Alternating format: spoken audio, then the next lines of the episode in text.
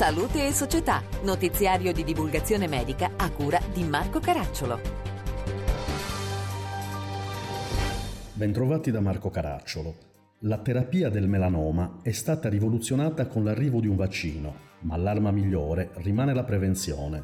Danilo Magliano, quali sono le novità più importanti per la terapia delle patologie oncologiche che hanno la pelle come bersaglio. L'abbiamo chiesto a un vero esperto, al professor Massimiliano Scalvenzi, che abbiamo incontrato qui a Napoli al 97 congresso nazionale della Sidemast. Professore, quali sono le novità più recenti per la terapia del melanoma, sia le forme diciamo, meno gravi sia le forme più gravi? Allora, uh, nelle, uh, nelle, forme uh, diciamo, più gravi oggi sicuramente abbiamo la possibilità di avere il vaccino che viene utilizzato insieme per, alla, per Brulizumab che sta dando degli ottimi risultati. È una terapia ancora in via di sperimentale, uh, è una terapia che prima o poi uh, diciamo, avrà anche la uh, sua bella visione e quindi si potrà anche utilizzare. Questo logicamente se noi stiamo parlando del melanoma metastatico, ma dal punto di vista dermatologico la migliore arma che abbiamo noi è quella della prevenzione e comunque riuscire a diagnosticare e scindere un melanoma quando il rischio di metastasi è prossimo allo zero. Senta, passiamo invece ai basaliomi, che sono patologie molto diffuse. Nelle forme inoperabili, fino ad oggi c'era pochissimo, adesso invece, come lei ha spiegato, ci sono delle novità.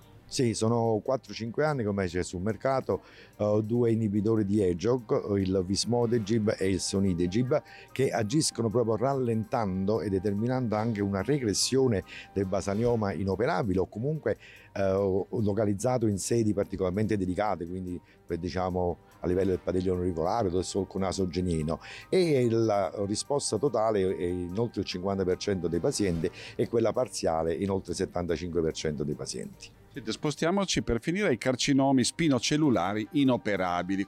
Cosa c'è di nuovo, professore? I carcinomi spinocellulari inoperabili, soprattutto nella nostra regione, nell'ultimo decennio sono notevolmente aumentati di numero e oggi abbiamo un ottimo farmaco che è un anti-PD1 e si chiama Cemiplimab viene eh, somministrato per via endovenosa ogni tre settimane con effetti collaterali veramente prossimi allo zero e anche in questo caso abbiamo una risposta eh, totale in quasi il 50% dei eh, pazienti trattati e oltre il 70% di, di una risposta eh, parziale.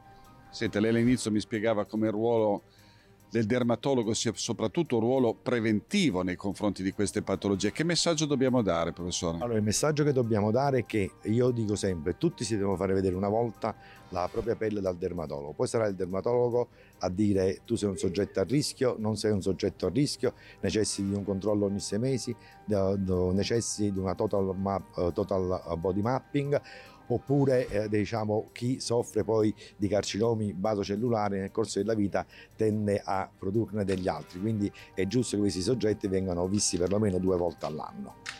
Quindi prevenire è meglio che curare anche e soprattutto nel caso dei tumori della pelle. Prevenire è meglio che curare anche perché uno è molto più semplice, risolviamo rapidamente il problema e alla fin fine riduciamo anche i costi della spesa sanitaria.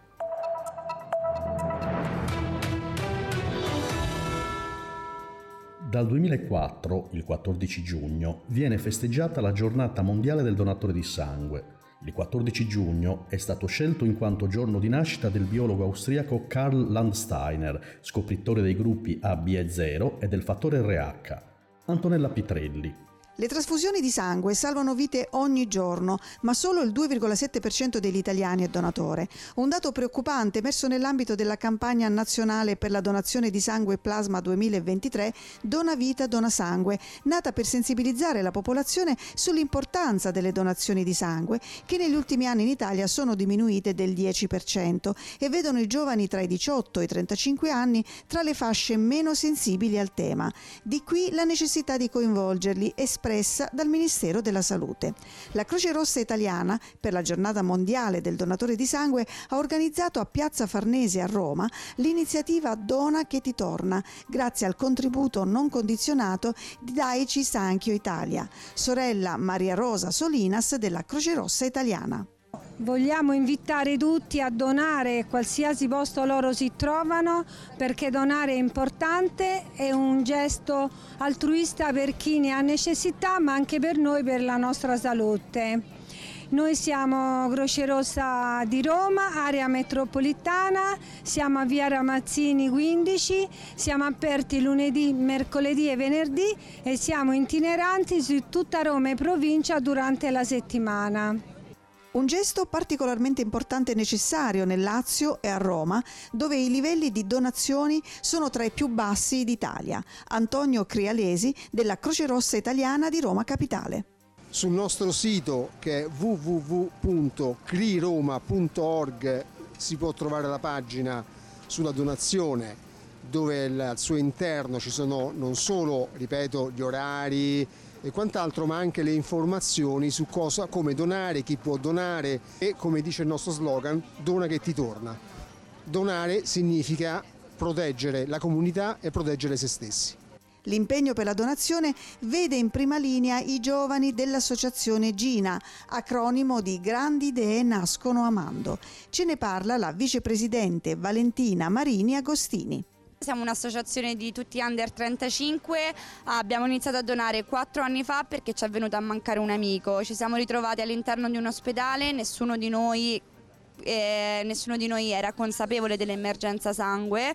Oggi ci troviamo in 16 città d'Italia, tra cui Roma, dove abbiamo portato oltre 500 donatori alla prima volta e vorremmo, il nostro desiderio è che nessun gruppo di amici gli venga detto quello che è stato detto a noi perché il sangue non deve essere un'emergenza, ci deve essere per tutti. Per questa edizione è tutto, da Marco Caracciolo a risentirci.